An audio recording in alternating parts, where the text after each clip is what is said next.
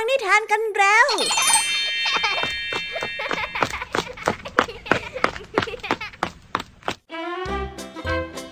สวัสดีค่ะน้องๆ ยินดีต้อนรับเข้าสู่ชั่วโมงนิทานกับรายการคิสอาในวันนี้พี่ยามีและกองทัพนิทานหันษาพร้อมที่จะพาน้องๆ ไปตะลุยโลกแห่งจินตนาการที่เต็มไปด้วยความสนุกสนานและข้อคิดต่างๆ กันแล้วเอาละค่ะ เราไปตะลุยโลกนิทานกันเลย ในวันนี้พี่แยมมี่ก็มาพร้อมกับนิทานที่แสนสนุกถึง 3 เรื่องด้วยกัน เริ่มต้นกันที่นิทานเรื่องแรกเป็นเรื่องราวของชายผู้หนึ่ง ที่มีความซาบซึ้งในการพายเรือข้ามฟ้าของคนพายเรือเขานั้นคิดอยากจะตอบแทนบุญคุณ กับผู้ที่พาเขามาส่งอีกฝั่งแม่น้ำแต่ด้วยความที่เขาไม่มีเงินติดตัวเลย จึงทำให้เขาได้นั่งรู้สึกผิดจนกระทั่งเขาได้เห็นภาพบางอย่าง เอ๊ะชายคนนี้จะเห็นภาพอะไรกันนะ เอาไว้ไปติดตามรับฟังพร้อมกันในนิทานที่มีชื่อเรื่องว่า เป็นเพียงหน้าที่กันในนิทานเรื่องแรกของพี่แอมมี่กันเลยนะคะ ส่วนนิทานในเรื่องที่สองนี้มีชื่อเรื่องว่า หมูผู้ถูกกระทำมาฝากกัน ซึ่งนิทานเรื่องนี้ยังเป็นเรื่องราวเกี่ยวกับหมูในฟาร์มแห่งหนึ่ง ที่ยังใช้ชีวิตโดยสัญชาตญาณได้เที่ยวกัดกินสิ่งที่ตัวเองนั้นต้องการ และขุดคุยจนเกิดความเสียหายกับแปลงผัก จนทำให้มันนั้นถูกลงโทษซ้ำแล้วซ้ำเล่า แต่ในระหว่างความน่าสงสารที่หมูถูกกระทำก็มีใครบางคนอาศัยจังหวะชุลมุน และมากอบโกยผลประโยชน์ไปซะได้ ว่าแต่ใครกันนะที่มาทำแบบนี้ ไว้ไปติดตามรับฟังพร้อมกันในนิทานเรื่องที่สองของพี่แยมมี่นะและในนิทานเรื่องที่สามนี้เป็นเรื่องราวของสุนัขตัวหนึ่งที่ใช้ชีวิตด้วยความเรื่อยเปื่อยไปวันๆ มันนั้นเอาแต่หลับ แม้อยู่ในสภาพแวดล้อมที่เสียงดังกระหึ่ม แต่ในยามที่มันได้ยินเสียงเพียงแค่เล็กน้อย มันนั้นกลับตื่นขึ้นด้วยอาการที่ร่าเริง เอ๊ะแปลกๆนะคะเนี่ย เสียงดังหลับได้ แต่เสียงเบากลับตื่น นี่มันเป็นเพราะอะไรกันแน่ เอาไว้ไปติดตามรับฟังกันในนิทานเรื่อง ไร้รางวัลกันในนิทานเรื่องที่สามกันเลยนะคะ และนิทานภาษาพาสนุกในวันนี้ค่ะน้องๆ เจ้าจอยของพวกเรากลับมาจากโรงเรียนด้วยอาการแปลกๆ เพราะเอาแต่ฝึกปรือเป็นพิธีกร และได้ยืนหันหน้าคุยคนเดียว จนทำให้แม่รู้สึกแปลกใจ เอ๊ะแล้วคำว่าฝึกปรือจะมีความหมายว่าอย่างไรกันนะ เอาไว้ไปติดตามรับฟังกันในช่วงนิทานภาษาพาสนุกกันเลยนะคะ เป็นอย่างไรกันบ้างหลังจากที่พี่แยมมี่ได้เล่าเรื่องความสนุกกันไปบางส่วนแล้ว น้องๆ พร้อมที่จะไปตะลุยโลกนิทานกับรายการคิสอากันแล้วหรือยังเอ่ยถ้าพร้อมกันแล้วเนี่ย เราไปรับฟังนิทานเรื่องแรกกันเลยค่ะกับนิทานที่มีชื่อเรื่องว่า เป็นเพียงหน้าที่ ไปรับฟังกันเลย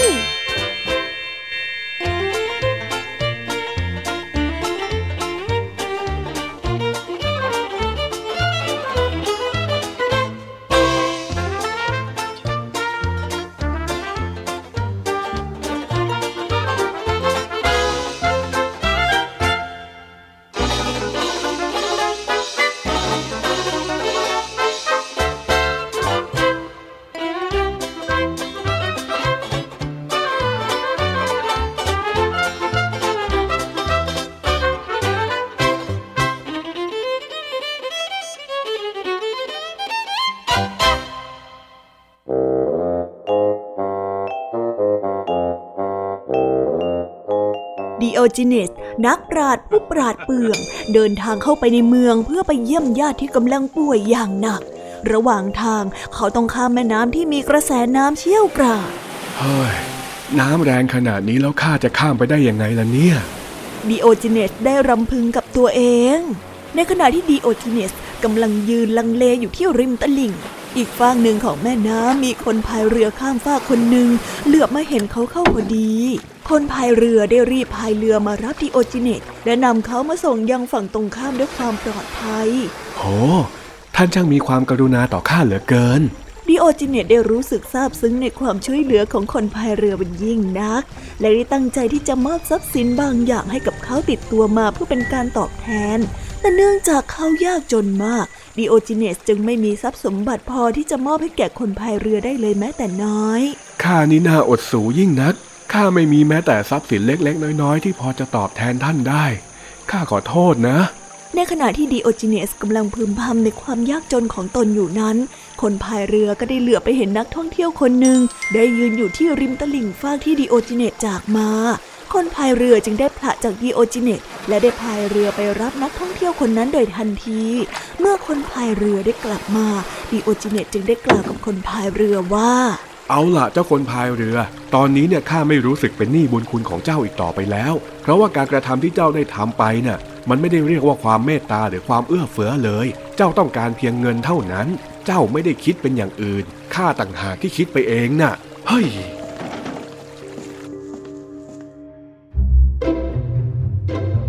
นิทานเรื่องนี้จึงได้สอนให้เรารู้ว่า ผู้รับจ้างย่อมหวังเงินค่าจ้าง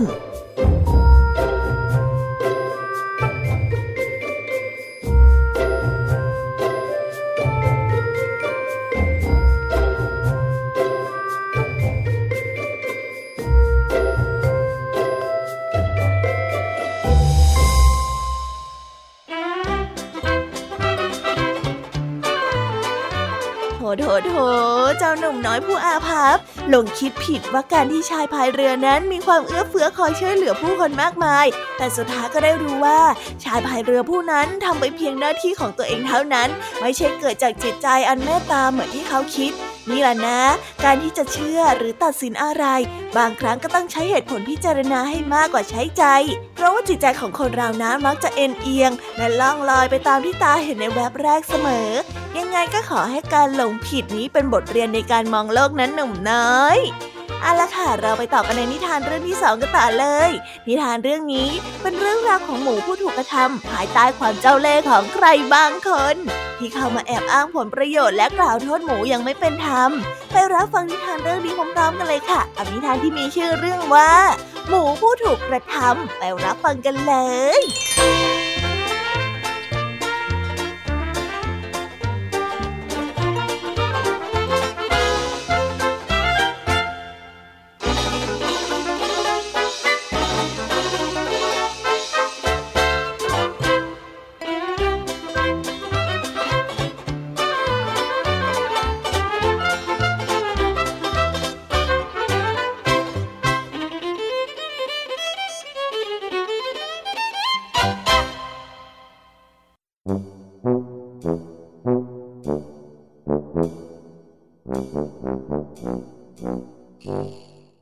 แต่ครั้งหนึ่งนานมาแล้ว หมูตัวหนึ่งได้ทำลายพืชผลและเหยียบย่ำนาของชาวนา ชาวนาจึงได้จับหมูมาตัดหูและปล่อยมันไป โดยคิดว่าหมูจะจดจำสิ่งที่เกิดขึ้นกับมัน เพราะมีเครื่องเตือนใจ ว่าคราวหน้าต้องปฏิบัติต่อพืชพันธุ์ของชาวนาด้วยความเคารพ แต่อย่างไรก็ตาม หมูตัวนั้นได้ถูกจับอีกครั้ง ในขณะที่มันกำลังขุดรู ชาวนาจึงได้จับมันมาตัดหูข้างที่เหลือ แต่ทันทีที่ชาวนาปล่อยมันไปอีกครั้ง หมูตัวนั้นก็นำหัวที่ปราศจากหู ไปทำลายพืชผักของชาวนาต่อ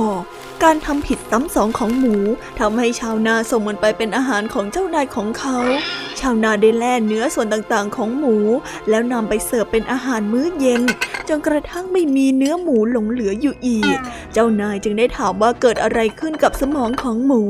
นี่ เกิดอะไรขึ้นกับหมูน่ะฮะ แล้วทำไมสมองของมันถึงหายไปล่ะ ข้าไม่เข้าใจจริง ๆ เลยเนี่ย ข้าอยากกินสมองหมูนะ เจ้า เจ้าคิดว่ามันหายไปไหนกันเหรอ ความจริงก็คือ พ่อครัวผู้ละโมบได้ขโมยมันไป ดังนั้นชาวนาจึงทำให้เจ้านายของเขาอารมณ์เย็นลงด้วยการพูดว่าหมูนั้นแสนโง่เขลาไม่มีสมองหรอกนายท่าน นั่นเป็นเหตุทำให้มันมีชีวิตอยู่กับความเสี่ยง ยอมให้ตัวเองนั้นถูกจับครั้งแล้วครั้งเล่า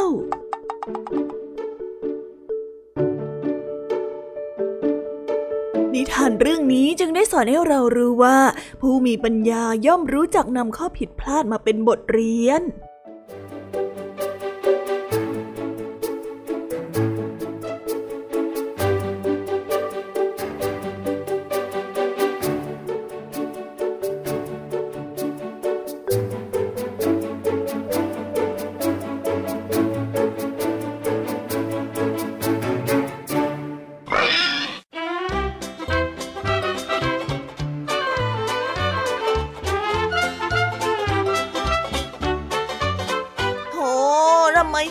ร้ายแบบนี้ล่ะคะทั้งที่หมูก็เป็นเพียงแค่สัตว์ที่มีชีวิตไปตามสัญชาตญาณ มันจะกัดกินพืชบ้าง หรือคุ้ยเขี่ยให้เกิดร่องรอยบ้าง ก็น่าจะพอเข้าใจได้ ปัญหานี้ หากแก้ที่ต้นเหตุในการจัดที่อยู่ของหมูให้เป็นระเบียบก็น่าจะจบ แต่เจ้าของฟาร์มกลับใช้อำนาจแบบไม่เป็นธรรมในการจัดการปัญหา และเปิดช่องโหว่ให้มือที่สามเข้ามากอบโกยผลประโยชน์จนได้ นี่แหละนะ หากมีอำนาจแล้วยังใช้อย่างไม่พิจารณาให้ดี ก็มักจะทำให้มีใครบางคนได้รับความอายุติธรรมเสมอ สงสารเจ้าหมูที่ต้องมาถูกรังแกแบบไม่รู้อิโนอิเนจังเลย เอาละค่ะ งั้นตอนนี้เราไปต่อกันในนิทานเรื่องที่ 3 กันต่อเลยดีกว่า ซึ่งเป็นเรื่องราวของสุนัขที่มีการตอบสนองกับแหล่งกำเนิดเสียงแตกต่างกัน ซึ่งสิ่งนี้เองที่ทำให้เจ้านายของมันตัดสินว่ามันนั้นเป็นสุนัขแบบใด ไปฟังเรื่องราวนี้พร้อมกันได้กับนิทานที่มีชื่อเรื่องว่า ไร้รางวัลกันเลยค่ะ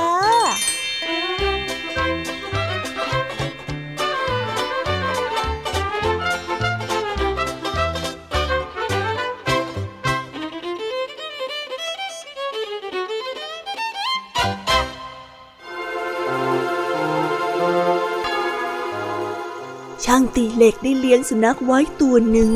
ช่างตีเหล็กสังเกตว่าทุกครั้งที่เขาทำงาน สุนัขตัวนั้นก็จะนอน แต่เมื่อพวกเขาได้ลงมือทำอาหาร นัขตัวนั้นก็จะตื่นขึ้นมาโดยทันที แล้วมาขออาหารกิน และวันนี้ก็เช่นกัน เมื่อช่างตีเหล็กได้เสร็จสิ้นจากการทำงานไปที่เรียบร้อยแล้ว และได้เริ่มลงมือกินอาหารสุนัขตัวนั้นก็ได้ลุกจากที่นอนบิดขี้เกียจแล้วเดินตรงมาหาเขา มันได้กระดิกหางอย่างเป็นมิตรเพื่อมาขออาหารจากเขา ไงล่ะเจ้าหมาจอมเกียจคร้าน ข้าเนี่ยแปลกใจเหลือเกิน ว่าทำไมเจ้าถึงนอนหลับสบายได้ในตอนที่ข้าทุบเหล็กเสียงดัง แต่กลับตื่นขึ้นมา เพราะเพียงแค่ช้อนกระทบกับจานเท่านั้น เจ้าเนี่ยมันเห็นแก่กินจริง ๆ เลยนะ ไปจะไปไหนก็ไปช่างตีเหล็กได้กล่าวก่อนที่จะไล่เจ้าสุนัขตัวนั้นไปนอนที่เดิมนิทานเรื่องนี้จึงได้สอนให้เรารู้ว่า ไม่มีรางวัลใดๆสำหรับคนเกียจคร้าน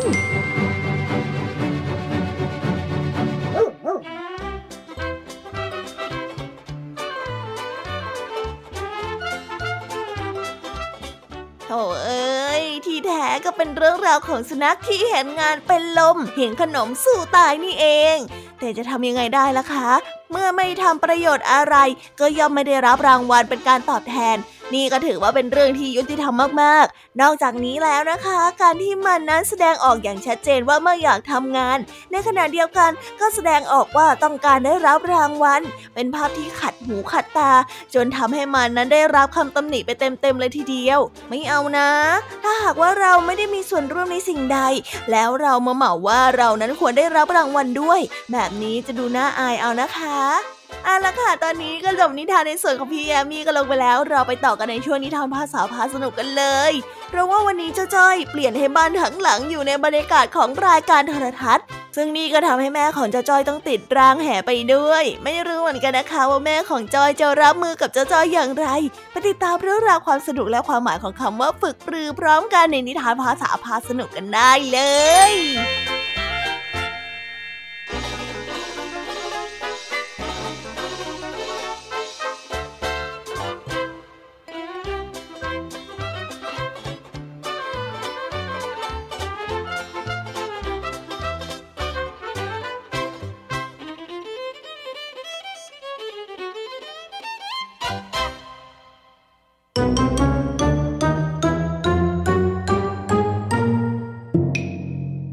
ษาพาสนุก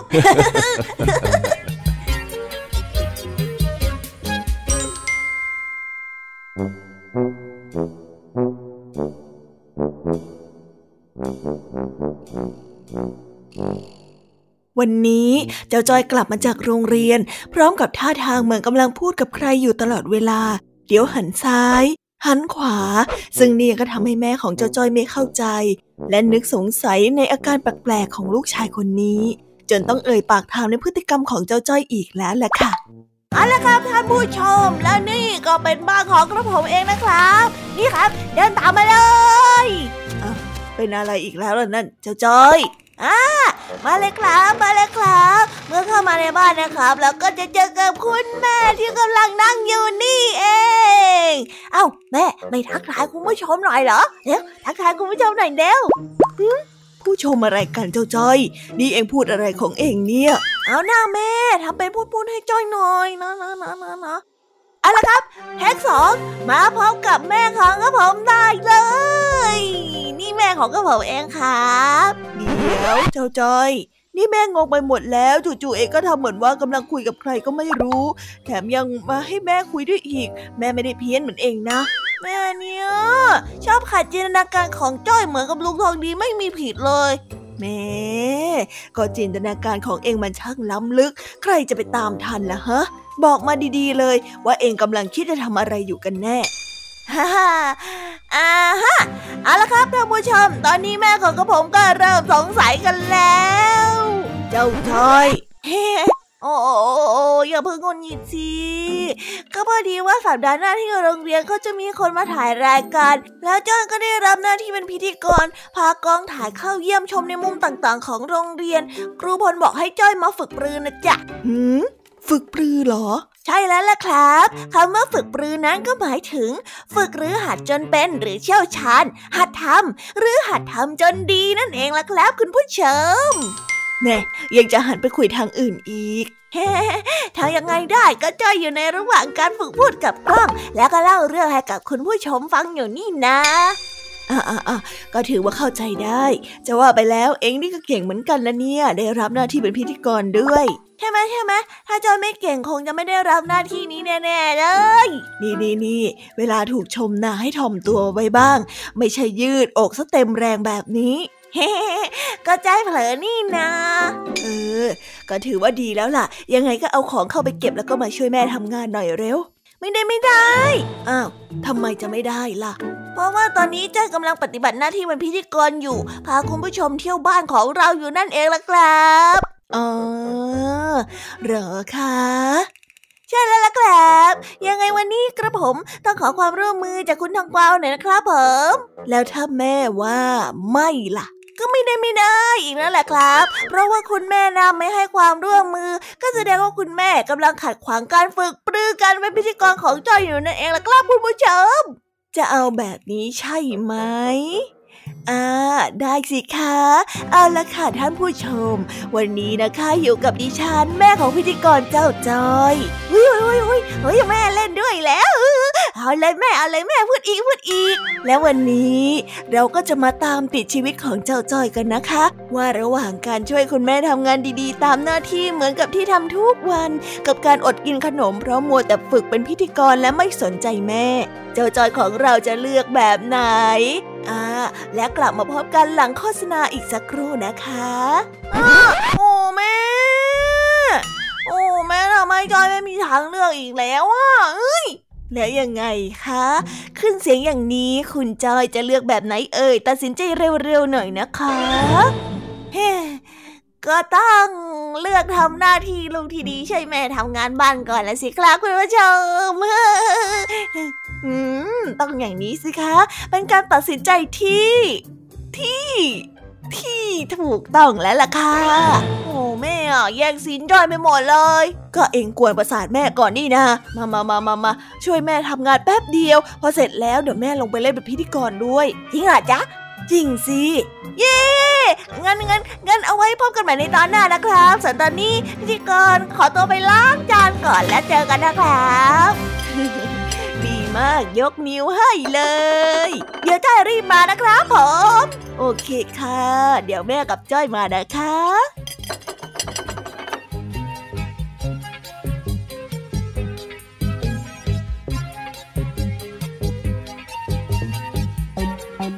ว้าว แล้วนะคะ สนุกสนานกันไม่น้อยเลยทีเดียวสำหรับวันนี้เรื่องราวความสนุกก็ต้องจบลงไปแล้วละค่ะ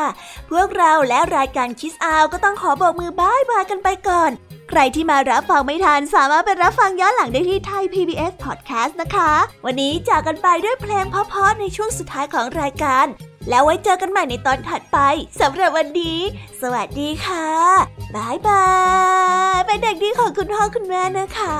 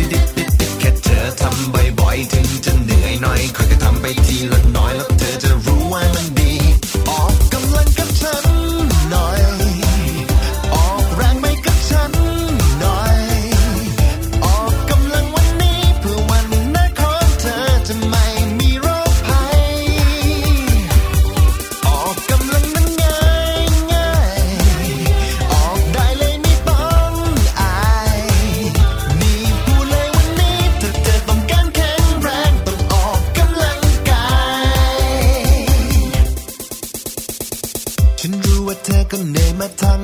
วัน มีเรื่องให้คิดนู่นนี่เป็นร้อยพัน การบ้านเยอะจริง ๆ มือจะเป็นระวิง แต่สุขภาพเธอนั้นก็สำคัญ บอกเธอให้รู้ว่าฉันนั้นหวังดีถ้าไม่สบายขึ้นมาจะเสียที ก่อนจะสายเกินไปอยากจะขอ